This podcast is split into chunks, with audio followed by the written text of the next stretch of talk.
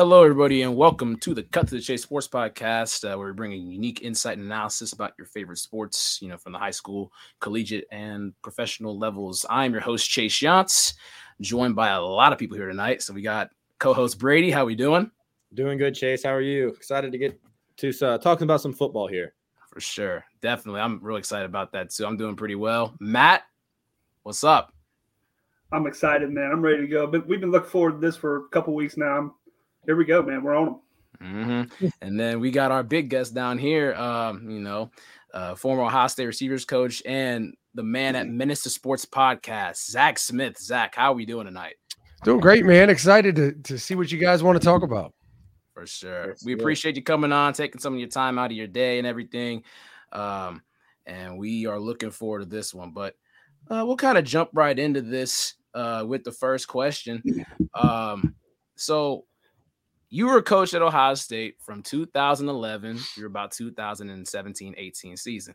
Uh, what was the day in the life look like as an Ohio State coach at a prestigious Power Five you know, school uh, throughout you know the entire day from start to finish? What did it look like?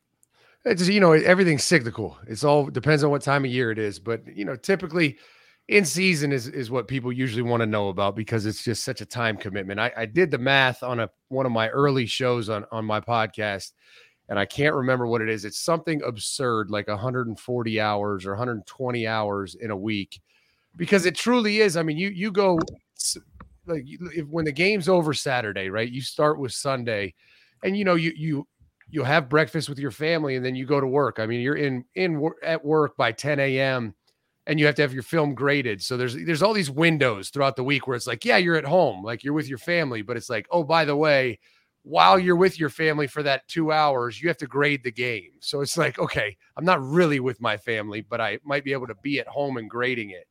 So you get into work at 10 a.m. and then you're there until late, 10 p.m., 10 30 p.m. on Sunday. And then that that grind is really that Sunday, Monday, Tuesday, Wednesday until practice. I mean, it's literally 5:45 in the morning until 10:30 at night. You know, Sunday, Monday, Tuesday, and then Wednesday you you get the night off after practice where you get to go home and be with your family. The only problem is because there's such a premium placed on recruiting, you really have to make recruiting calls all night long. You have to talk to recruits all Wednesday night. So you're with your family, but you're really in in your office in in your house making recruiting calls. Thursday similar to Wednesday, and then Friday is, you know, home games. You'll get to take your kids to school and then go to work. If it's an away game because of travel time, you don't get to do that. You have to go in around 7 a.m. And then game day, you're tied up. And the problem at a place like Ohio State is you play so many more later games because you're a good football team. You know, when I was at Marshall and Temple, we played a bunch of noon games. And so you're done at 4:30 and you have the whole evening with your family. You know, you're Ohio State, you play Notre Dame at 7 p.m that game's over at 11:30. You're not home till one, and you got to flip around and come back Sunday morning. So it's definitely a grind. I think the hardest part is going from the season grind, and then it's refreshing because you get to go on the road recruiting for you know two weeks, and then uh, bowl game, and then three more weeks. But you're just away from your family a ton. You just don't get to see your kids or your wife or anything uh, when, when, you're in it. Right. Full time. You got it. That's just so crazy because like when your kids are growing up and stuff, like you could miss like the thought of just missing like their first words or whatever. I'm not sure how old your kids were while you were at Ohio State or anything, but like you miss a lot of these milestones and stuff, and it's just so time consuming. Oh, you, miss, you miss it all. I yeah. mean, you really do. And, and, and you know, it's like anything else. There's there's a, it's a there's benefits and and there's negatives. And I mean, you don't get to you, will never get to see your kid really play football. If it's if he plays in a spring summer sport, you might have a chance. Like baseball, you got a chance to go to some games. Right. And it's just and, and but on the other side of it, I mean, I so I have a 12 year old right now, 10 year old, five year old, and, and a one year old. So the one year old wasn't even a thought back then. Yeah. um, but my 12 year old, my oldest son, I mean, he got to do some of the coolest shit you've ever imagined. I mean, just right. one, yeah. you know, going on the field after games, being on the sideline, going in the locker room. I mean, you know, his friends are huge Buckeye fans, and this kid's like, "What are you talking about? Like, those are my friends. Like, Braxton Miller's my friend. He mm-hmm. doesn't know that. Like, no, Braxton Miller is a superstar. Like, yeah. he doesn't realize that because it's just that's just some guy that my dad coaches. You know, so mm-hmm. and then they get to go on bowl trips. Bowl trips are like I mean, you can envision being a billionaire and planning a week vacation. That's what it is to these kids. I mean, they have hospitality suites where they get to walk in and it's just like massive walls of candy, snacks. Like they get free cowboy boots at the Cotton Bowl. You know, you get all this stuff at the Fiesta Bowl. You're in Scottsdale and it's warm, and they have like all kinds of uh, stuff for these kids. It's, it's, it's magical what they get to do. So there's so many benefits to it, but at, at the same time, I mean, it's tough. And luckily, I got fired in 2018. My son was, let's see, he was eight. My oldest was eight, uh, about to be nine, and so I got to really flip a switch. And then all of a sudden, I started coaching his travel baseball, coach my daughters. I just left right. my daughter's travel softball game, uh, practice. Like I'm just so much more involved now. It's just it's cool to have lived both lives, I guess. Right. You get the the little the pee wee coach sense of it, and then you got the big time like everyone's watching it, millions of viewers, like it's it's on type of thing. Like I can't even imagine being out there knowing that everyone is watching your every last move and like it's just the whole Ohio State fan base, which is insanely large, is just tuned in and you're and you're making all these like calls and you're you're the one producing, you know, Michael Thomas, Terry McLaurin, and all these guys that yeah. that um all these fans know and love. For sure. It was really cool. I, so I last year I coached. I was I was the head coach of my son's sixth grade tackle football team, and I was trying not to coach. Like you know, you can mm-hmm. imagine as a kid growing up, like if your dad's a coach at Ohio State, like there's a lot of pressure on you to play football or be good. Or so I didn't want to make it worse. So yeah. I was just going to be a dad in the stands, and then they had the coach like quit like three days before the season, and no one else would step up and do it. So I kind of got thrust into it. It was the most fun year of football I've ever had. I mean, we were out here running this sixth grade league. oh man, what kind of offense did you guys run? If I could go into that, I mean, we ran what, what we what what what we ran at Ohio State, but on a much, I mean, much. Oh yeah, yeah. You got to throw something. I mean, you know, there's things like little little tri- trinket plays like tight end throwbacks and throwbacks to running backs, things like that that oh, you yeah. can run it once a season at Ohio State because then they have it on film and they're coached up. It's sixth grade football. I can run that three times a game. Right. I'm running, yeah, I'm, I'm, running little yeah. stuff like that every game. We're doing rollout. We threw the ball a ton for sixth grade. Um, it was it was a lot of fun. So it, it was right. it was a very youth version of what we did at Ohio State. Awesome. That's awesome to hear, though. You know, just getting in dad mode and all that stuff. Then also having that side of things, as Brady said, having the best of both worlds in in both ways, and having you know when you kid when you can have your kids involved, it makes it that much better and all. But yeah, Matt, uh, I'll throw it down to you for question two. Yeah. All right. So first thing, uh, in terms of recruiting, how uh, uh, a couple parts to this question. First part, you know, how taxing is it on you as a coach daily in terms of you know phone calls, text messages, oh, just constant, constant, constant. And the second part of the question, I want to know your biggest miss while recruiting at Ohio State in terms of the guy you guys were going hard as hell after, the one you wanted bad, and then it ended up going to Michigan, Alabama, Florida State, Clemson, somebody, and ended up really blowing up and being huge. So yeah. I, I really want to know the biggest miss you had. Well, so recruiting is is is all about effort. I mean, it's it's deeper than that. You got to you got to have charisma. You got to have person person personable skills. You got to be able to build relationships, but you really got to sink an inordinate amount of time into it because you can't just recruit a kid, right? I can't just recruit you.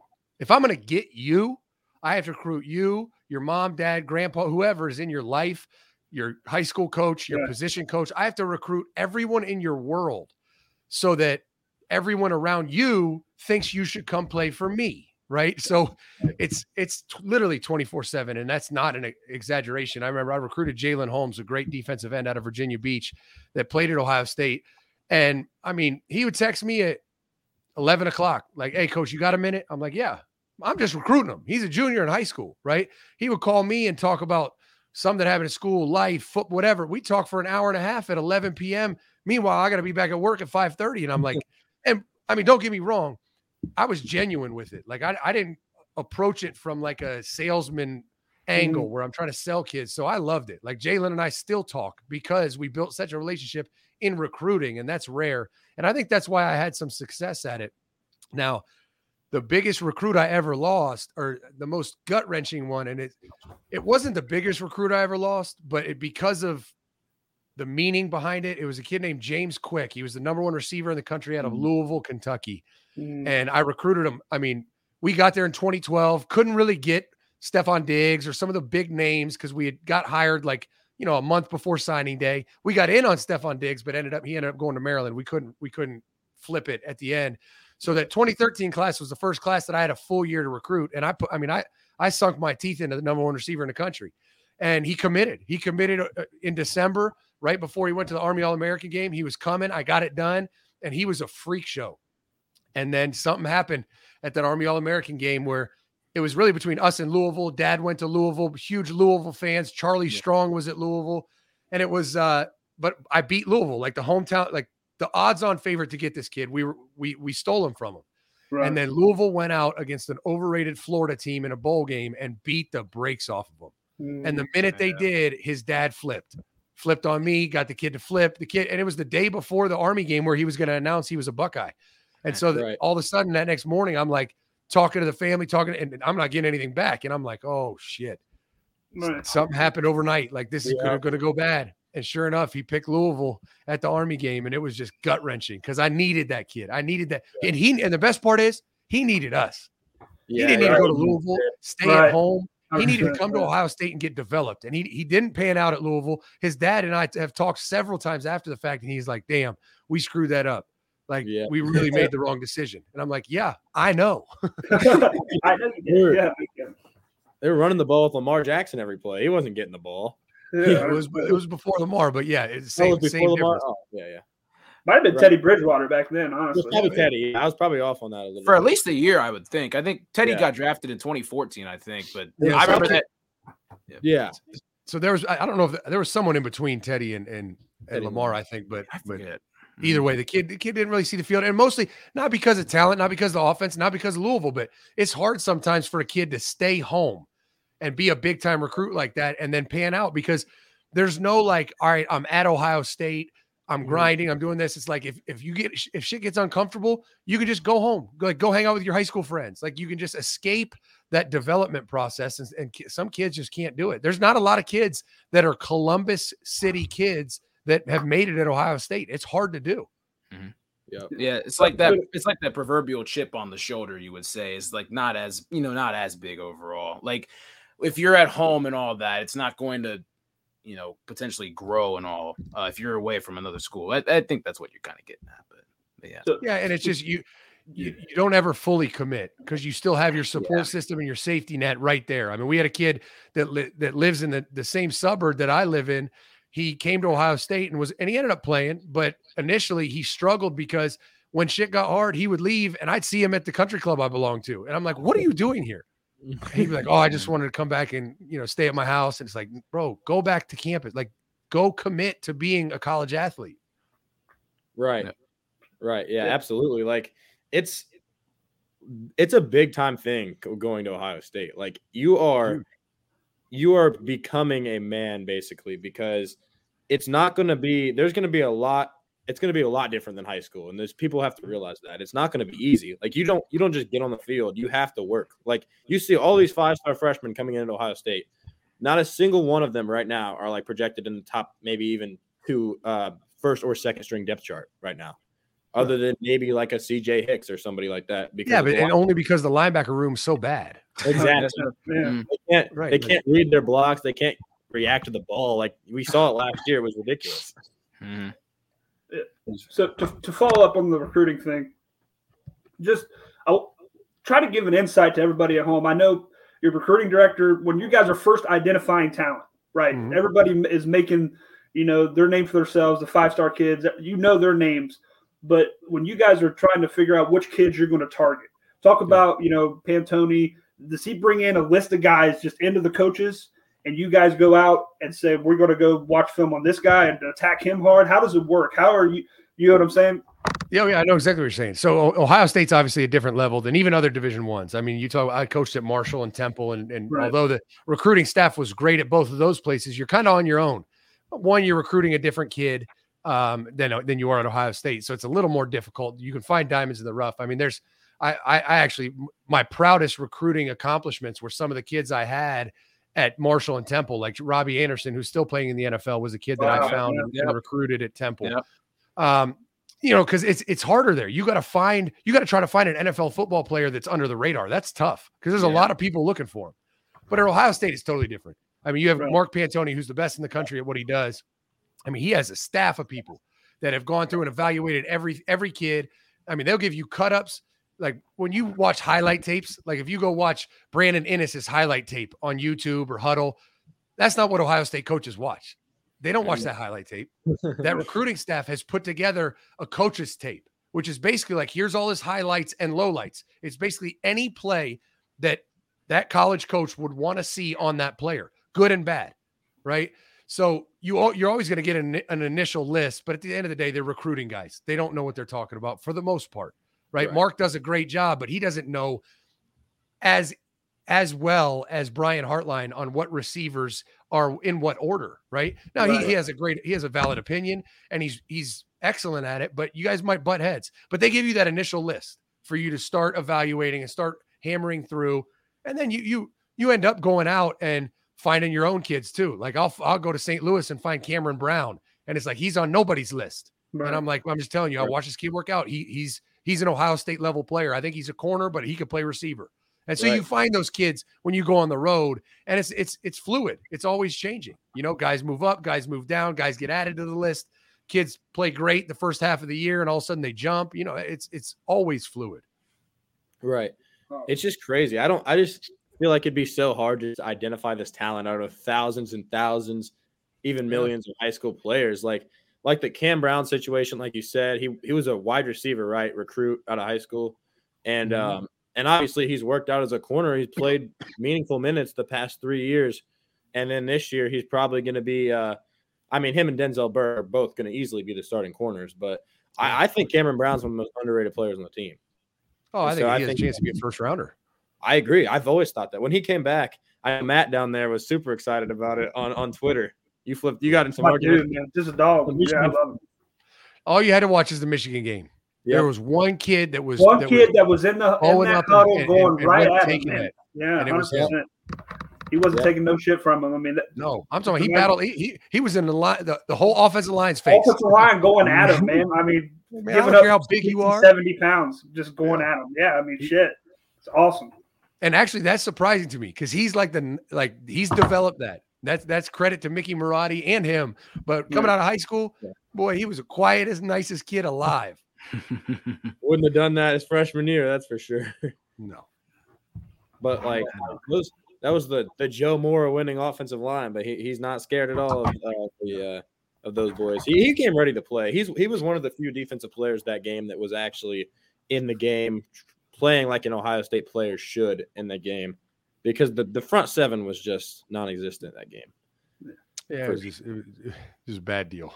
Yeah, it was. Not, not it was yeah. I was there, freezing, 20 degrees, snowing, wanted to die, wanted to leave, especially when they were killing us at the end. I left like when they got that final sack, I was out and then just getting tormented. I hated it, but it made me even more ready for this next game coming up because I'm going to be ready to uh, ready to celebrate. And if and if you take your Buckeye fan hood glasses off, it was what needed to happen. It was. Right? Because yeah. they had a senior laden team. Ohio State was young they, Ohio State was kind of a front running team, and they be you know they're Mich- it hasn't been a competitive rivalry, and I don't know how long they they need like the rivalry in college football needed that to happen to just re-energize that rivalry and everything about it.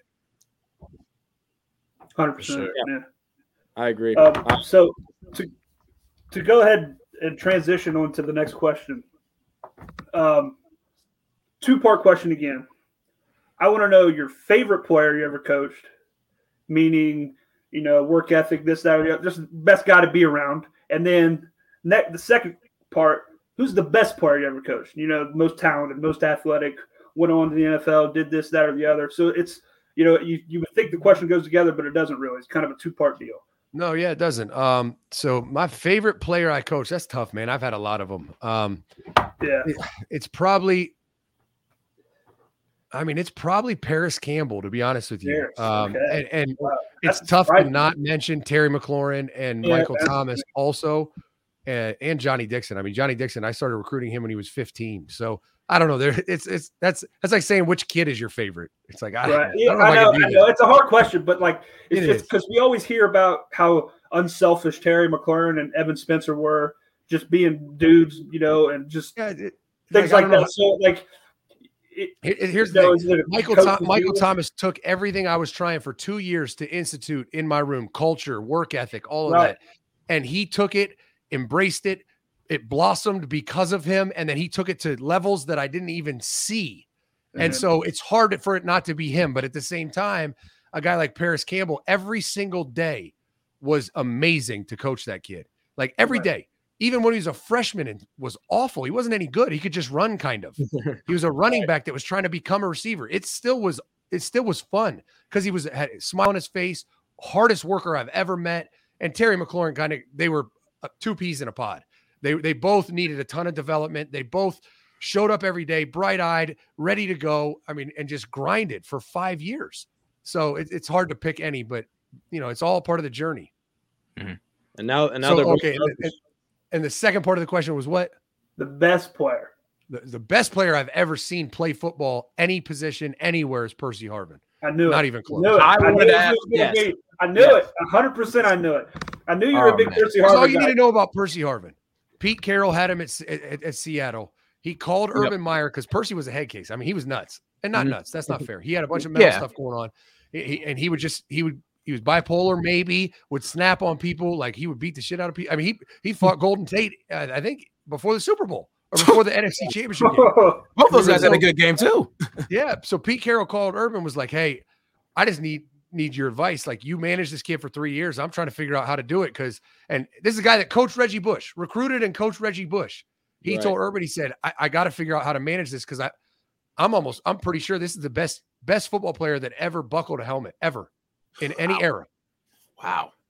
And he was, man, that kid was so good. Really? He was. I mean, he was just dynamic, like kind of like a Curtis Samuel, but better type of. And, and, you can't even like you can't even evaluate his numbers because of because of how he was when you play. Shit, he didn't even go to the South Carolina game one year because he had a headache and didn't want to go. But if the lights were bright yeah. and you're playing Oklahoma in the national championship game, you the Super Bowl, no chance. That kid is go, he's gonna have a career day, monster.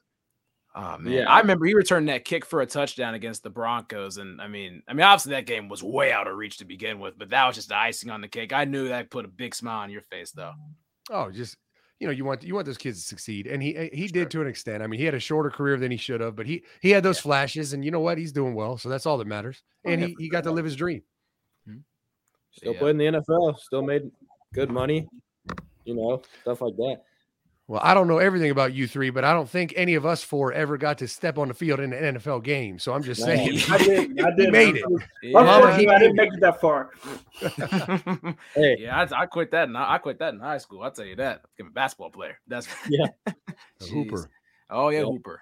Mm, them grass drills, man. It's something else. But that's that's something else. But uh, but yeah. I have um, a, a backup question that kind of goes off of that involving yeah. Parris Campbell I know you didn't end up coaching Jameson Williams, but who do you think is faster, Parris Campbell or Jameson Williams? That's a good question. I don't know. Uh, Parris is one of the fastest kids I've ever seen, and and Jameson, I think it, Jameson probably has a. So there's a number of ways to answer this, and so I'll give you a coach's answer. Right? There's right. straight line track speed. Parris, I think, has JMO in that.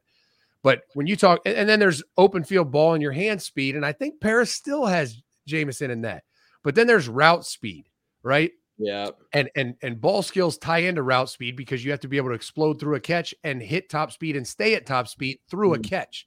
And that's where Jameson is different. He right. runs a slant and his separation out of that slant is insane. When he catches the football, there's no slowing down.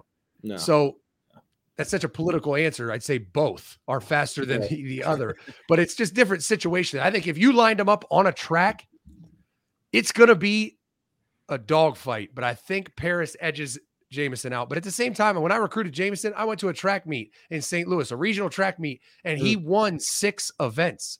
I've never even heard of a kid attempting six events. He, he's they're just you're talking about two freaks in nature. Yeah. Yeah, that's I just thought like those had to be maybe the two fastest guys that you ever coached slash recruited.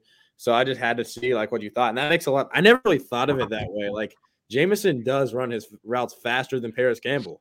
Like Parris yeah. Campbell, like you give him that jet sweep like he had against Michigan 2018 down the sideline, nobody's catching him. Listen, here's the thing. Parris Campbell, he's he's a wide receiver and he's become he became a really good one. but that kid is a running back at heart. Like 100%. played running back in high school his whole life. So when you just hand him the ball and he runs a sweep or whatever, it mm-hmm. is like, I mean, it, you can see the ground smoking after he runs just because it's all natural ability. Now, when it comes to receiver play, he's not as polished as Jameson was. And it's, you know, No. doesn't make him less of a player. He actually became a phenomenal route runner. And his Yeah. ball skills went from about a five to about an 8.5. So he improved a lot of things, but Jameson was just more natural at the position. Right. I agree. I agree. I, I feel like Jameson's more of like a like could be a wide receiver one, like wide out, like he can play wide and not have to like Parris, you can put him anywhere. He's a gadget player. He can be whatever you want him to be. Mhm. Like like you said, like he's a running back at heart. He seems like a strong kid. He runs through oh, tackles. he's strong as shit. Mhm. yeah, I I, I kind of noticed that he like isn't afraid to take hits. Where Jameson, I'm saying he runs like a back. Like you're not going to arm Right, tackle exactly. Parris, and that's uncommon for receivers. exactly, It's like, kinda he's Deebo Deebo Samuelish, is what Yeah. he, he, Yeah. he reminds me of Deebo Samuel a lot. Right. I agree. I just think I just think he's a lot different than Jameson. And that was a that was the answer. Like that makes a lot of sense. Like I never thought of it that way. Like explosion out of routes, but that makes so much more sense now. Like why doesn't Parris Campbell get as open as Jameson Williams on these on these plays? Because but he's just a different player. Yeah, different skill set. That's all. Right. For sure. I, I hope stuff will uh you know eventually work out with Parris Campbell and all that stuff. I know he had some injuries when he was with the Colts and everything, but you know, new new season and everything's that Matt Ryan is the quarterback. We'll see what happens with that. I do want to ask before I go over to this uh, next question I've been waiting to ask. Um so obviously you got Michael Thomas and Terry McLaurin. When those two guys are healthy, where would you rank them in the NFL of receivers? Michael Thomas had the best three year run He did. Of any receiver. I mean, he better than any receiver that ever played the game. So Yep. to not put him in the top five, a fully healthy Michael Thomas, I mean, I can see the argument that he doesn't have Drew Brees anymore, but he was dominant. I mean, he was, and then he had an he he had injury issues for a year and a half, and it's Mhm. I don't know what I don't know why that people immediately think that means a kid can't play. If he's 100 percent healthy, he's a he's 100 percent a top 10, top five receiver in the NFL. And I think Terry is a top 10 receiver in the NFL too. He might be lower p- part of the top 10, but Terry has done well in an awful organization with no quarterback. Yeah. You just imagine him with a quarterback that could throw. It'd Mhm. be insane. So I think they're both top 10 receivers in the NFL. And I don't know how you debate that really. Yeah. I I can see I, I agree with the Michael Thomas thing though. I mean, talking about that three year run and everything. I mean, he, he led the you know he led the league in catches, set the all time record for catches. I, I think Cooper Kupp might have broke that. I'm not too I'm not entirely sure on that, but Michael Thomas did have that very dominant run, especially from 2017 through 2019. Terry McLaurin he walks up to the game and he you know he's asking who's his quarterback going to be this week. I mean, how are you going to function that way? Yeah, it's mean, crazy. Like Heinicke or what was I don't even know the guy's name. Heinicke. Taylor. Heinicke. Yeah, Taylor Heinicke. Yep. Yeah. Mm-hmm. Yeah, I think he's had like Taylor. I think he's had Taylor Heinicke. Might have had Josh Johnson one week. Now he's Yeah, got Alex Alex Smith. Wentz, Alex Smith for a bit. Yeah, he's had them all. Uh, yeah, he's had every single he- quarterback you could think of. He, he had Dwayne. Yeah, they had Yeah. Dwayne. Yeah, Yep. Dwayne. mhm, Yep. But yeah, like, uh, but still, God rest his soul. But I mean, they he's had everybody though, and but the fact that he's still producing those numbers and everything is you know beyond astonishing. But I do want to say this. I want to get in this next question about quarterbacks. So I'm a big Bengals fan. Joe Burrow. All right, Athens, Ohio, came to Ohio State from 2015 through 2017. Um, I've heard the stories and stuff uh, about how he was in college, throws like a girl, this, that, whatever. Um, just what was he like before the blow up, and what has made it? What has made him so successful now? He's he's I mean, I don't know what what rating you have on your podcast, but he has huge energy.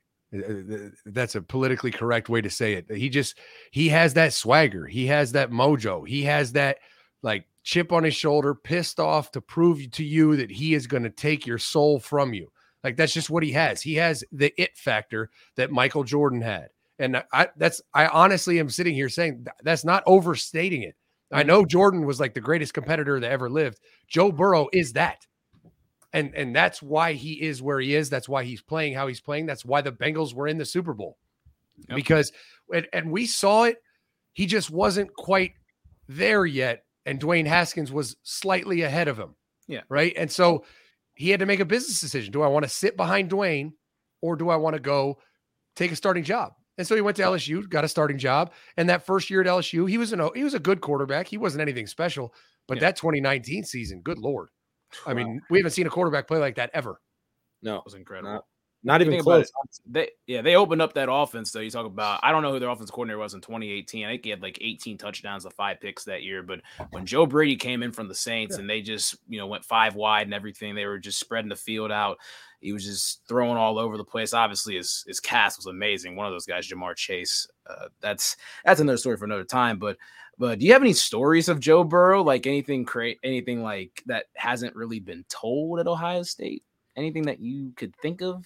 Oh, I don't know. I mean, he he uh, you know, we did mat drills in the winter when you do mm. all kinds of like combative drills, like tire pulls, you know, one on one, you know, you versus whoever else, and he was always a monster in them. I mean, that's that's why you knew he had the it factor. Like he would, you he, they'd put Joe Burrow against a starting linebacker, and he would take the tire from him. Like he just he had that competitive edge. And there I, there was one time he did a tire. You know, you get on, you know, those big tires, one guy on each side. They blow the whistle, and you got to pull the tire and get it away from the other guy. And so he did it, and he was I can't remember the linebacker. It, it, was I don't know one of our better linebackers, and they're battling, battling, and he kind of lost his footing, and the linebackers pulled him all the way across the the mat, and any other kid was done. It was over. Like you just let go. Like I lost, and he didn't let go. He gets back up and he starts pulling them all the way back to his side of the mat, and you're looking like this kid won't quit. Like he's not going to give in, mm-hmm. and he just had that. It was like this small town kid his dad was a college football coach, wasn't highly recruited, got an Ohio State offer, was kind of a reach, and he had this chip on his shoulder, like he was pissed off to prove to people that he would he belonged, right? And now he's pissed off for greatness, and he's he's mm-hmm. just not going to stop till he gets there. I'll tell you that I'm gonna wear my I'm gonna wear my Joe fucking Burrow shirt so more proudly. I I you know just but yeah, just just good stuff to hear about him and all. Uh, where would you rank him in the quarterbacks? I know it's kind of early, played a year and a half, had this ridiculous season and all, but you know, where would you where would you like rank him as of right now going into 2022? I mean, it's tough to rank anyone behind Tom Brady and Aaron Rodgers. It, yeah. I mean, granted, I mean, eh, there's a number of ways to approach this conversation. I've had this conversation several times if you're talking about who do I want to be my quarterback right now, Joe Burrow. No one else in the league, number one by far, because I want to be good in five years too, and seven exactly. years, right? Mm-hmm. So like Tom Brady would be great, but what has he got? I mean, shit, he just retired and, and magically yeah. came back. Like he's knows what he's got, really. Yeah, I mean, he could just keep going. yeah, Fox, Fox is calling his name too. So I mean, eventually, five years ago, he just keeps winning, man. It's crazy. There's no doubt, but for the long, you know, long haul, I want Joe Burrow. But I mean, I think if, if you talk about this season, where's he at? He's He's he's definitely top five. Um, yeah, I could give 5%. I could concede to you Aaron Rodgers yeah. and Tom Brady, I think are one and two or one A, one B. And yeah. then I could buy Matt Stafford. I'm not buy, I'm not on Patrick Mahomes hype train. Never really have been. He was doing stuff and getting away with stuff that was absurd and we've never seen before. And that that was that time was going to run out on that and now he lost Tyreek Hill. I don't think Mecole Hardman is is even on close to the level of Tyreek Hill. So mm-hmm. I think I think Joe Burrow's a solid four at worst. Okay. Okay. Yeah. I, I love that. I yeah. love it, especially. Um, I, I see a lot of these people like saying that Justin Herbert is clearly better because look at the stats. Well, the stats are one traits. traits. I didn't mean to cut you off, but traits. Oh, that that traits. drives me crazy. People on and then TikTok and all. One of them went to the Super Bowl. The other one hasn't made the playoffs. Like what? I don't care about the traits because they both have good cores around them. Joe Burrow has been better than Justin Herbert, in there's, my opinion. Eh, there's no analytic or no film that you could study that says otherwise. I agree. Yeah, 100. percent Like, I'm not even like a Bengals fan. I'm a Steelers fan. I'm saying this. So like, well, but I am a I'm a Buckeye fan, so I like Joe Burrow, but still. Yeah. Yep. Just uh and one more thing before I pass off to Brady. Um, so we talk about the it factor, and it's really hard to explain what that it factor is if you break it down. Do you have the Zach Smith have the grasp of what the it factor is if you could like break it down a little bit? It is a tough thing to break down sometimes, but you just know so when it's there. It, it's it's it's literally just it's kind of twofold. I look at it two ways, and this is the it factor. One is you have this burning desire deep in your soul to become great. right? That's the first thing. You have to really want to. And I'm not talking about you say, like, I want to be great and you work hard every now and then. I'm talking about when you look in the mirror, your habits, the things you do every day, they align with the pursuit to greatness. That's the first thing, right? You have to genuinely have to honestly want to be great and act that. Your habits have to match that. And the second thing has to be when the lights turn on, when the moment is big, when the fire is hot, you have to raise your level of play and everyone around you. You have to like you you literally are dying to be in those moments. Like Joe Burrow wants it to be third like fourth and goal in the Super Bowl with 3 seconds left. Like he wants that play. Every day. Like if you ask him like, "Hey, here's a scenario. Fourth and goal from the 9, 1 second left, down by 5, you have the ball." You want to he'd be like, "Can I do that every play?" I want to do that every play. Like he wants the biggest stage, the brightest lights, the eh, all of that because he just you're starving for it. And so th- those are the two things that I look for, right? Is that burning desire to be great and then just seeking those moments, right? And the big stages and the pressure and thriving. Right. And and I remember Mike Weber tweeted out like he's Tom Brady and nobody even knows it back in like 2017 about Joe Burrow. And That's I was crazy.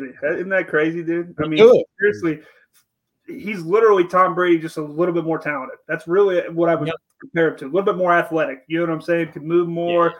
Probably oh, has a little bit better arm. Athletic, yeah. Right. yeah, that's what I'm saying. It's just like he's got the Tom Brady, Michael Jordan deal, man. He's just a he's just, he's just, a winner. He's just a winner. And, that's the best way I, just, can describe him. I just I know the kid. I know him really well. And what you worry about with someone like that is the distractions, right? The, uh, the, the all the like, you know, chicks and and the limelight and the money and the kid is so far from all that. I mean, don't get me wrong, he probably pulls all kinds of chicks, but he he has he has his priorities in line, right? right? They are where they need to be, and that is not going to change because of his character, like who he is deep down in his soul. I definitely agree right. with that for sure. One hundred percent. But um, I guess we'll we'll go ahead and move on to the next next question. Uh, really nice talking about Joe Burrow though. Uh, oh, it was. he's an interesting topic for sure. But uh, I'm gonna go ahead and ask why, because obviously this was probably not your decision whatsoever. But why do you think the offense didn't shift from JT when they had the chance in 2017 when he got injured against Michigan? Heading into the Big Ten championship week, you got Dwayne, Joe. You can start either of them but they started JT again and they won by like three, and the offense didn't look that good. What, why do you, why do you think? Because Urban Meyer cannot make that decision. He just he he didn't have the balls to make a decision like Nick Saban made in the national championship game with your Heisman, you know, trophy got Jalen Hurts as, right. as, your quarterback. Nick Saban benched him at halftime of the national championship game and brought Tua Tagovailoa in and won the national championship because of it. They would have lost if Jalen Hurts played. Urban never had the balls to make that decision because no. anyone with a brain, every coach on staff knew that if Dwayne Haskins was the quarterback in that Big Ten championship game, we had a better chance of winning mm. big and making the playoffs. Everyone knew that. Yep. But Urban couldn't do it because JT was so phenomenal as a leader, as talking about it factor, all of that. JT had right. it and he was the captain. And Urban right. couldn't make the calculated decision to put Dwayne in because that's what the team needed. The betterment yep. of the team needed Dwayne Haskins a quarterback and then there he could just tell tell JT, we think you're kind of banged up, like maybe you should sit this one out, type of thing. Or yeah, but you oh. couldn't do that because right. there's too much transparency with trainers. I mean, JT literally slept over at one of our assistant trainers' houses. I mean, he was there for the no. entire week getting treatments in the middle of the nights. Like that kid was everything you want in a quarterback and a football player. I mean, right. he literally was like, no, no, no, I'm playing. This is a championship game. I'm playing. Mm-hmm. And he lived in a trainer's house for the entire week and made sure his knee was right. Oh my god! So he, I mean, he, came, he, had a, he had meniscus surgery and played right. seven days yeah. later. That's absurd. That's insane. I part of me just hope that he would that surgery would last a little. Not no offense to JT, I want him. I want his knee healed and all, but I was so excited to see Dwayne in that in that big moment after he led us to victory against Michigan, and I mean, J- JT was okay that game, but as soon as he threw that deep touchdown to Terry McLaurin, threw a pick six. Very next drive. I believe. And the deep Yeah. touchdown to Terry McLaurin was a trick play or it was a scheme play, and Terry McLaurin mm-hmm. didn't have anyone within 30 yards of him. No, Yeah. and, and Like I I, could have thrown that touchdown. I'm not, and I'm not even, I'm not even that great of a thrower, but I could have. right. And me and Matt were actually sitting in that end zone that Terry ran into, pretty pretty hyped with some drunk Wisconsin fans. Funny, funny thing was, I was in the other end zone for that, so we were all at that game. We didn't even freaking They're all at that game. Yep. Yeah, Wow. So, Yeah. wa- was was this was there a conversation with you, Ryan, and the coaching staff and Urban about get replacing JT during the season No. at all? At No. just in general, No. did you guys ever bring bring? You said everybody like knew it. You know, like okay, obviously Dwayne's better than him, but was it ever brought to Urban's attention, or just you know what I mean? You guys, so you just didn't No. even try it. Didn't even try to And have. there's a no point. Urban, Urban's co- he's there was no- coached football for was no- 30 years. He's he sees Right. it. Like, what do I need? to- I'm 20 years younger than Urban. What do I need to walk in his office and be like, hey, coach, I think Dwayne's better than JT? He'd look at me like, what? Shut the fuck up. Like, Right. because it's a big, it's a bigger picture than that, right? You're Right. you're gonna bench your silver football winning, like Big Ten player of the year, like captain, three-time captain, all everything. You're gonna bench him for a young kid. And Dwayne, you know, as talented and as good as he was, he wasn't that general leader. Like he wasn't that guy that just like took control. He was kind of just Right. He just did his job. And so it was it, it would have been a tough, tough thing to do. And Right. 100%. Urban Yeah. Meyer knew as well as anyone if that should have if that change should have been made, he knew it. Right.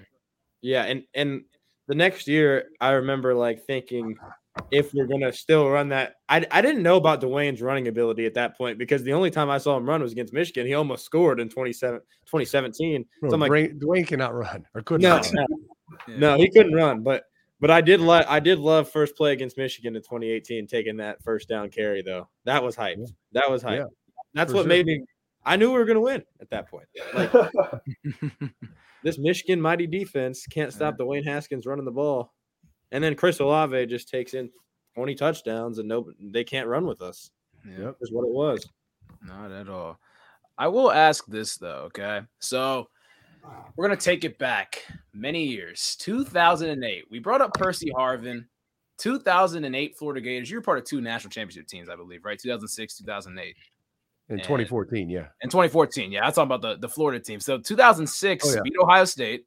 Yep. You know, so you got the best of both right there. But 2008, that team had so many personalities on one team.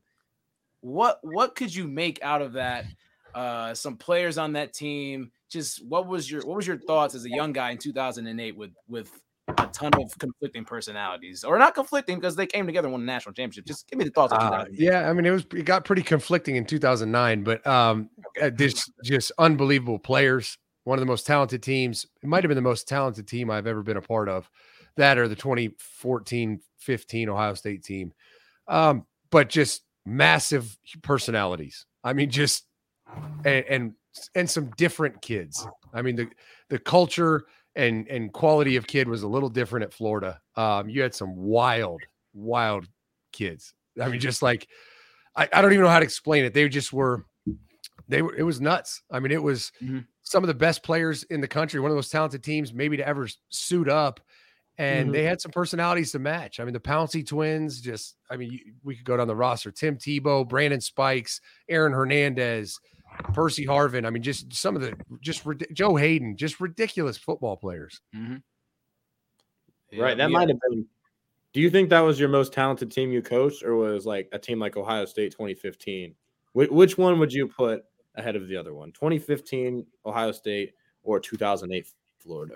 So t- uh, 2008 only because I think there's there's a lot of similarities as far when it comes to talent level. But Tim Tebow is one of the best college quarterbacks to ever play the game, and I know he wasn't an NFL quarterback, but you can talk about the rosters all you want. That kid was dominant, running the football, play action, everything. And you know, not to knock JT or Cardale or any any of them, but I mean, I don't think anyone is out there arguing who had a better college career, Tim Tebow or JT Barrett. No Yeah. one is, right? No, So it, it comes down to quarterbacks, and, and I think defenses are similar. I mean, the corners, Janoris Jenkins, first round draft pick, Joe Haden, first round draft pick. The corners we had at Ohio State, all of them went first round. So it's very similar um, defense at every, at every level. But I think the 2018 team was was just a little better. Okay. Yeah, I'd I'd probably agree based off what I just Tim Tebow kind of pushed that team over the edge. I feel like he did.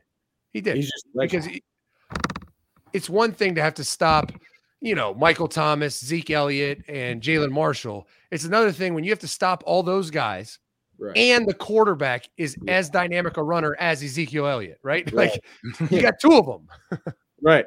That's that's when you imagine Braxton Miller being back there with, with oh, without Zeke. a doubt. That's a whole other conversation. But like right. Tebow was literally like if Ezekiel Elliott could throw the ball. That's what he was like. It's insane. insane. Nuts. Yeah, it's crazy. So uh moving on to the next question. Um you obviously you worked under Ryan, I think for one day, right, as the offense coordinator, or one year. I'm sorry, um, as the offense coordinator. Longer today. longer today. Um, so talk about how it is to work under him. You know, what's what are his strengths as an offense coordinator? How how elite is he? Because we see it all the time. I mean, he's putting together some of the best offenses there are. So talk about that. Um, he, he's he's the best I've ever been around, and I've know I I worked for first time I worked for Ryan was 2005 in Florida. Um, he was the GA and I was his assistant. Um, so I've known him for whatever that is, 17 years now. Um, he's he's he's honestly the best I've ever been around when it comes to, and he wasn't at Florida. Obviously, he was a GA, but you know, he, you could tell he was really good. But he just his journey and and and all the stuff he studied, the work he's put in. I mean, he's brilliant. He's really brilliant. And and some guys are brilliant. They're they're scheme guys. They're gurus. They're really smart, and they they can't really connect with players. Ryan is is unique. He's almost a unicorn where he is so smart when it comes to football, when it comes to scheme, when it comes to teaching. But at the same time, he can go recruit a young kid, right? Like a, a receiver from South Florida. He can connect with that kid. And that's not that common. Most coordinators aren't good at that, right? Guys like Ryan, guys that are really, really smart. So it was awesome to work for him. I learned a ton from him. Um, him and I really worked well together. It was great. Um, very, very different from working with Tom Herman, uh, who also was really good, but but very different. And then very different from Ed Warinner and Tim Beck, who were. I mean, We've heard all about that. Yeah. Um, so next part of the, that of this, um, I'm not exactly sure if you have any desire to get back into coaching again, but if you do, who is a, a head coach in the college game that you maybe from afar always thought I could see myself working under him really well. I want to. I, I would love to coach with that guy. Just any any coach. Um, so the the two right now, obviously, I would love to work for Ryan. I mean, I, first of all, I don't want to coach again, ever again. Um, like I, we talk about it on the the front end. I just enjoy my kids too much, and I want to be involved in their stuff. So right. I don't really have any desire. But if I did, um, I obviously would love to work for Ryan. Ryan's a good friend of mine. Uh, I, I, enjoyed working for him as a coordinator. He'd be great to work for as a head coach. That would be awesome. But if, if we're talking people I don't know as well, I mean, I wish I would have taken the job in 2017 when I got offered a job from Nick Saban just just to yeah. see like what makes him so good and and and to evaluate because no one's ever worked for Nick Saban and Urban Meyer. I would love to evaluate like the differences. Like why is Nick had this success and, and Urban's had similar success but not as dynastic, right? Not as right. didn't build a dynasty like Saban did. Yeah. But if and if it's not Nick Saban or, or Ryan, um, it would be Steve Sarkisian. I, I think he's. Wow. You look at his resume and what he's done. He, he's the best quarterback coach in the history of college football. I mean, you could yeah. you could sell me on David Cutcliffe, but yeah. Steve Sarkisian is ridiculous. The quarterbacks he's coached, the guys at USC, the guys at Washington, the guys at Bama, like his resume is second to none ever. So I would love to work with him and learn how he teaches quarterbacks, how he coaches quarterbacks. That just I'm fascinated by experts, right? right. I, I, that's why I'm I'm obsessed with Larry Johnson and how he does things. Like I, yeah. experts fascinate me, and Steve Sarkisian is an expert when it comes to quarterback play, and I would love to see it in person. Yeah. Right. And and that speaks to why a guy like Arch Manning, and a guy like Quinn Ewers would want to go to Quinn Texas. Ewers, yeah. They've seen oh, this. Oh, yeah. Mac Jones. Mac Jones was probably not that great of a quarterback when he arrived at Alabama, if I had to guess, uh, even though we didn't see him much. Then you mm-hmm. come out to 2020, he had the best season in the nation of any quarterback. Mm-hmm. And so, yeah, no he's a he's a great, great quarterbacks coach. Uh, and it, it's nice to see him have another try as a head coach too at Texas. I, I think he'll be. I think he'll he'll do better than Tom Herman, or else if and obviously if he doesn't, he's gone. But yeah, he definitely will. He already is. Mm. Yeah, no, oh yeah, with with the recruits he's getting and the, the level of the transfers, even yeah, like the kid from Bama cool. transferred in, and They almost got Jordan Addison if USC didn't pay him like probably five more dollars than Texas would have. Both of them would have Jordan, probably. Jordan Addison's Jordan Addison's average though. So Yeah, he's overrated. He's not even close to any of the Ohio State wide receivers last year. Let's just get that that straight. No, I'm he- sure you. he- I know you agree with that. Yeah, he's probably. Shit. I mean, he, he was probably a top ten receiver in the country, but he wasn't the best. That's just it's a joke. no. Yeah, he he wasn't like he was not on the level of any of those first round receivers you saw picked, or especially like Jameson Williams, Jaxon Smith-Njigba, Chris Olave, Garrett Wilson. It, it just wasn't a contest. No, no, it wasn't. Mhm, for sure. Um, but um, the last uh, another question, um, what are this is kind of like a broad question, I guess, but what are three things you're looking forward to seeing this season in college football? It could be teams you're looking forward to watch, players, or just storylines in general. Well, I'm big on just how the, the national landscape unfolds. That's that's what I really focus on. I don't really care about Ohio State if if they're a three loss team, which they're not going to be. But if they're a three loss team, I'll watch them because I know I you know I know some of the players and I have friends that coach there. But I, I just love the the quest for the national championship. So that's what I focus all my time and energy on. And so Right. some of the storylines coming into the year are just exciting, right? One is this is clearly a two horse race right now, which that can 100%. change. 100%. But Two it, it's it's going to be fun to watch how those two teams, to, you know, grind grind it out, and how Alabama takes on Texas and Ohio State takes on Notre Dame. Like it's not they're not playing UAB and Bowling Green early. They're playing some some decent teams, and then Yep. to see the Ohio State Michigan rivalry game, the answer, right? How Ryan Day and, and the program responds to being called soft and all that other stuff, and losing for the first time in almost ten years or Right. over ten years, really. 2011 was Yep. the last loss. Um, so 10 years. I can't do math, sorry. But um, so those are two big things. The other thing I'm excited to watch and and and I it's gonna be fun is Georgia. I want to watch Georgia because they they brought back this quarterback that is above average if at best. and they all their receivers transferred out. They lost their whole generational defense, and for some reason, people still think they're like the third best team in the country. And I'm like, okay, I'm excited to watch that. Yeah, I, So- I don't see them making the playoffs at all this year, especially No. with And there's so many other storylines, right? Caleb Right. Williams and Lincoln Riley at USC. Like, how, how's that? Mhm. How's that going to be? There's interest in West Coast football right now, which there hasn't Yeah. been in since Pete Carroll left. Ever. Basically, Yeah. Mhm. that's going to be fun to watch. Brian Kelly and and what I believe will be an epic disaster in the Bayou at LSU. I think that'll be fun to watch. Like Sarkisian, can he can he bring Texas back? With I mean, there's so many fun things and exciting things to look for this year. I think this is gonna be one of the best years of college football in the past five, five, ten years. yeah, Who I'm, who's I'm your sure. projected top four? Who do you who do you if you're sit, sitting here today, July twentieth? Who are the other two besides Ohio State and Alabama? Who do you see getting in? Um, so I, I actually like like like violently hate discussing it before training camp even starts because I just think there's too much that goes into Too it. Too much to go on, right? I mean, because I, I've been a part of national championship teams. I've been a part of teams that that fell a little short. And in July, I would have told you, being on the inside, you know, in 2014, I would have said, no, we are not a national championship team. Right, Once right. Braxton got hurt, like no Mhm. chance. Yeah. Then you watch the development through training camp, and you're like, wait a minute now, this team's pretty fucking good Mhm. right? Yeah. So much happens in training camp. So off the cuff, I mean, I really think it's Alabama and Ohio State are cut above everyone else. I think there's going to be some unique stories. Like NC State, I think is going to be strong. Wake has a, has a quarterback that I think is decent. The SEC East is going to be a- an interesting thing to watch because I think Tennessee has a chance to be pretty good. So I don't know who the top four are because everything else is projection. Like Yeah. USC and Caleb Williams, it sounds cute. But Right. Caleb Williams held the ball in the pocket longer than any other quarterback in college football last year, and USC's O line stunk. So if Mm-hmm. Yeah. that's still the case, I don't care how good he is. They're not going to. They're not going to make a playoff, right, right. Texas, we have no idea what Quinn Ewers is going to be. right. We know they have a great running back. So there's so many, so many things to figure out. I think Alabama and Ohio State are two that if they're not in the playoff at the end of the year, something tragic happened. Yeah, And then outside of that, I think it's anybody's game. Yeah, I agree. Right.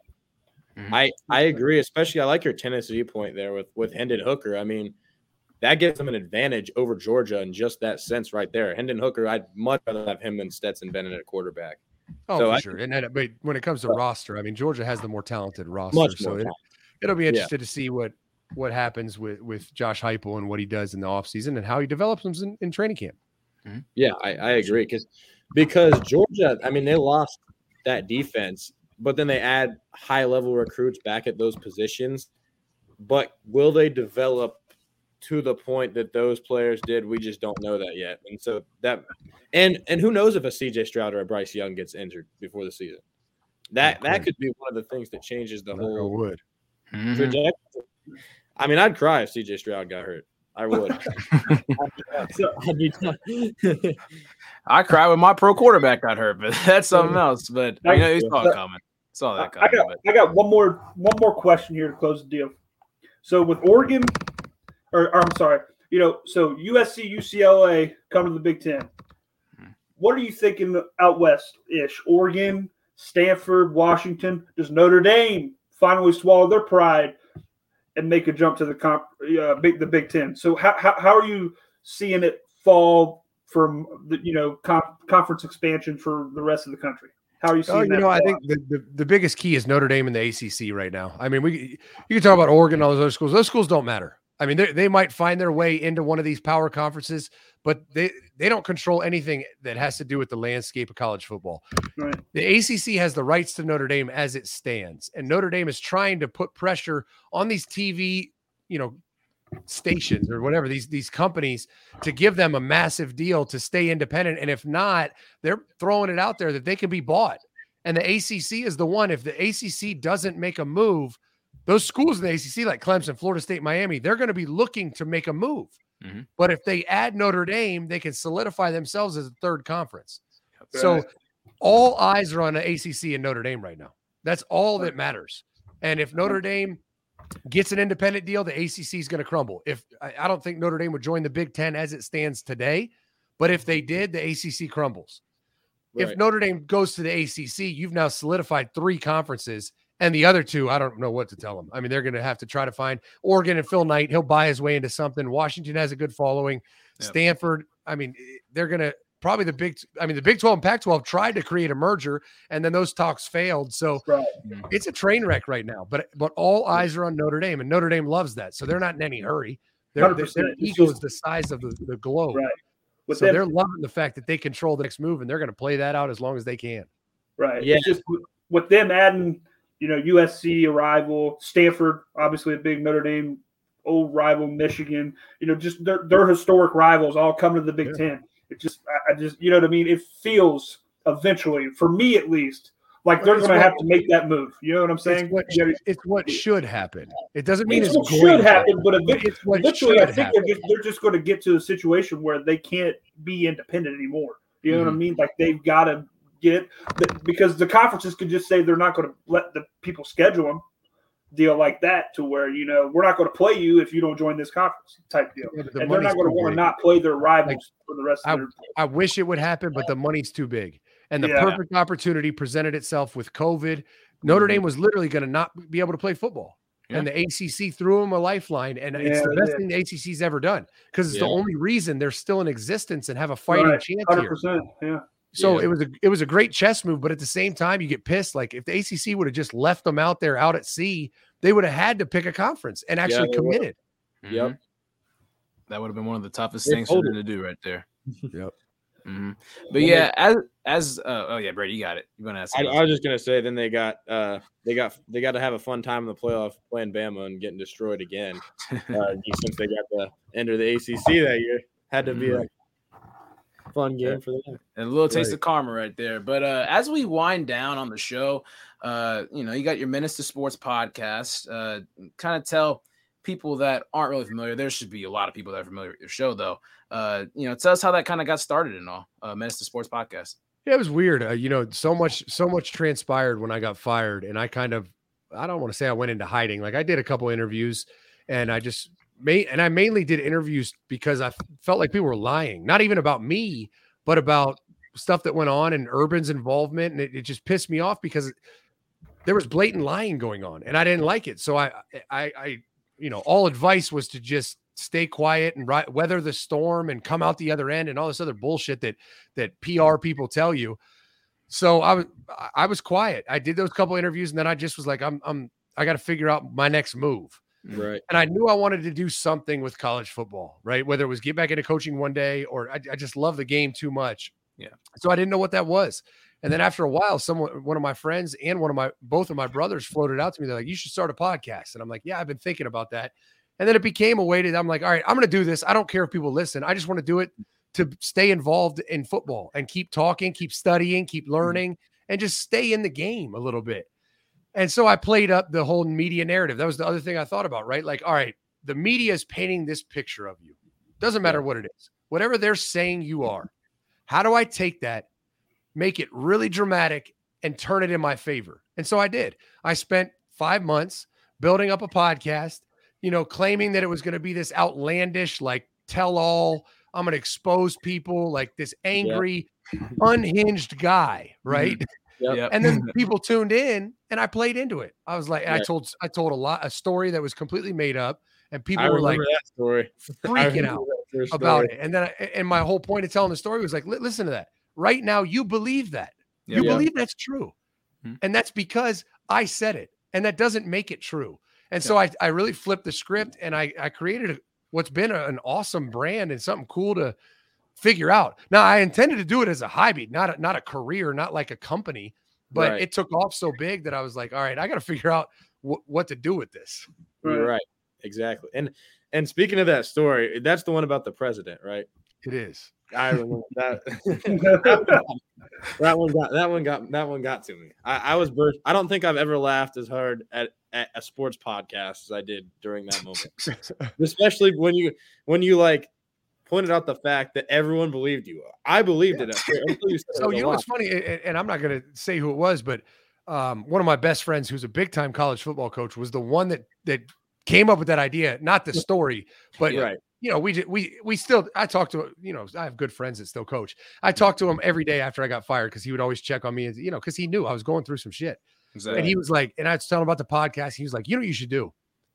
You know, there, there was all these lies and all this stuff created in the media, and people believed it because it's what it said. He said, you should just tell a huge lie Yeah. and then like five episodes later tell them it wasn't true and make them realize that you made them believe that just because you said it right. and i was like i don't know about five episodes but i definitely Yeah. brilliant like that's absolutely how to start it so it wasn't even my idea and it was a hmm. brilliant idea Yeah, Oh, it was. I I was like, when you told that story, I didn't know if you were just going gunning for blood. Like you got to take out these, take out everybody, start taking out Urban. You know, all right these guys, all their all their back, all the bad things they've done. And I, but then when you said it was a joke, I was like, well, that was perfect. I mean, Yeah.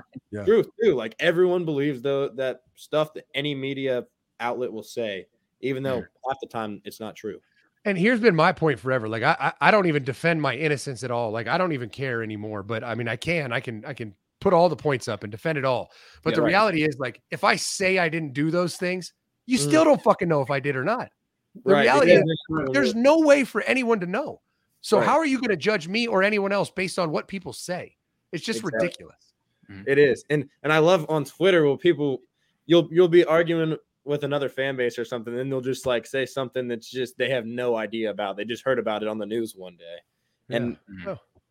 You know, people That's, pe- people expose themselves when they do that. It's like, wow, well, yeah. one, you really don't know what you're talking about. You didn't look into that at all, and two, you just want to talk shit, I guess. yeah, you clearly got beat in the actual argument about like I don't know. Let's say you said that C.J. Stroud was better than Hendon Hooker. I don't know, like something random, and then they'll be like, "Well, you did this, you did that." It's like, well, that had but it's not just fan bases. It's Desmond Howard. Like, yeah, I, I yeah. called I called Desmond Howard out for the, the the classless shit he did at the Heisman, and immediately he's like anger management, beating your wife. I'm like, oh, Oh. bro, you're you're so stereotypical. Yeah. Absolute jackass that doesn't know anything. Gotcha. no. Mhm. I hate Yeah. Desmond Howard. He he made a whole fool of himself during the Heisman Oh, ceremony too. He's a clown. I love Everyone CJ He Mhm. is. And then and then when you made that point about Carnell Tate, and then all that whole Tennessee fan base right up Right. in you, like what? It's like I said, the kid's a really good player. What are you bitching about? I know. I mean, he. You didn't say. You just were telling the truth about what you saw on tape. Why would you?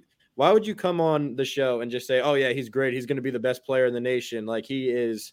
He's the next Garrett Wilson. Like he's not anything like Garrett Wilson or Chris Olave. Play style. He's different No. size. Different. He's not as fast. Yeah, he could be great. And the things that I'm the thing that I'm shocked people don't realize yet is I don't care. I, I don't care if the kid gets mad because I said he is not very polished. Like it, it doesn't. Right. I don't care. It doesn't mm-hmm. bother me. Yeah. Mm-hmm. Got to keep it real. Nice things about Brandon yeah. Inniss, and then he even came at you like, and then and then you're like, well, you don't have as much top end speed as you think you do. and the best part is, I know I know all of Brandon and Inniss's high school coaches. It's like, stop it. I talk yeah. to your coaches, you know, once a month. right.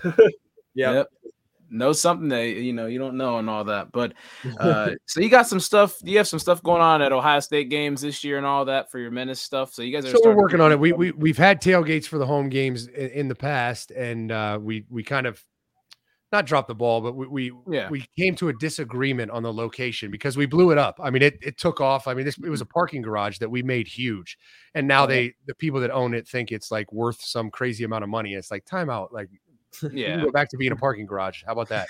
so that kind of fell through. So we're, we're we're working on some stuff. I also those events, man, they are a lot of work. And so oh, same like I'm, I'm, working on some stuff. I think we might have some stuff planned, but if not, um, we're actually in talks with maybe doing some remote location stuff at a Tennessee game, at a Texas game. So we'll see. but awesome. um, I'm hoping to have some really cool stuff going this fall outside of just the show. That's awesome. And, yep, great stuff to hear. Was was Braxton Miller at those too? Like I remember you. uh Yeah, so I did them for two years. Uh, mm-hmm. just just the pot, you know, just my show did it, and then Braxton and I got in a conversation. and He wanted to be a part of it, so okay. Braxton and I did them last year. Okay. Um, the whole season, and they were epic. I mean, the big games were ridiculous. They were so right. They're the best tailgate in, on campus by far. Right. That's yeah. awesome like the did you guys you guys had one from the Michigan State game I remember and I'm I'm, yeah. I'm guessing that one was good based off the amount of points I'm sure there was a lot of uh a lot of crazies. The Penn, the Penn State tailgate I mean it, will go down in history there's 400 people in a parking garage it was absolutely insane Halloween weekend it was probably the craziest tailgate I've ever even seen right That's it was awesome. nuts. Have you have you been to an Ohio State game since since you were fired or have no. you you haven't been to one okay mm. that's probably no yeah. Yeah. I mean, like, it sounds more fun to be able to tailgate like that, anyways, than at the game, even in some instances. Like, yeah, I, I like watching the games, but I like the, going to the games. Nothing. I mean, right. I, I, get it. Like, people love it, but yeah. being being on the sidelines for 15 years, it's like it's not nothing really appealing about that. Yeah, right. it probably is a different feel and stuff for me. yeah, being on the sidelines and coming. But you know, you don't want to deal with it. Like, okay, someone yeah. take the pictures. Look at Zach Smith; he's in the stands. It's like, okay, yeah. Mm-hmm. I, it, no desire. Like you yeah. just are, you're content with what you're what you're at right now and all that yeah, stuff. In a way, yeah, for sure, yeah. for sure. But right. Zach, uh, I appreciate you coming on the show tonight. Really appreciate you taking time out of the day. Matt, Brady, you guys got any more additional comments to end this thing? Man, I just I appreciate Zach for coming on. It was great talking some football and, and learning some new learning new some new things for sure. Definitely. For sure. I mean, uh, this is huge for us. I mean, not only are you a former football Ohio State coach, we don't get you know opportunities to do that, but yeah. we're trying to get this podcast up and running too. So having a guy that's successful in both fields, you know what I'm saying, coming on, I mean, that's a huge testament to who you are as a man, not just you yeah. know a football coach or a podcaster. So I, we really appreciate it. I mean, we're out here grinding on this, trying to get it going, and you take time out of your busy day to do that. That's awesome, man. So I appreciate it really do. Absolutely, man. I, I, I enjoyed it. So keep keep mm-hmm. grinding, fellas. If you need any help, let me know. I can give you some pointers. I've been I, I got thrust into this world unintentionally, and I've yeah. learned a ton. For sure. Yeah. yeah. We definitely appreciate it, man. We do, and we'll definitely be in contact with you as the future goes on. Uh, for that, folks, just uh, you know, tune into his podcast, Menace 2 Sports Podcast. You guys go live Wednesday, Wednesday through Friday, or is it just Wednesdays? Uh, oh, Monday through Friday. Every Monday every day, 12 Okay. Yep. So just yeah, tune I, in I Monday through Friday. Yeah, I do that. Oh, I know he does. I know he does. But yeah, just tune in Monday through Friday with his stuff. Keep uh, keep an eye on our stuff. Uh, you follow us on Instagram, Twitter, all that. Uh, and we'll see you guys next time. Thanks, Zach. I appreciate it. We'll see you guys.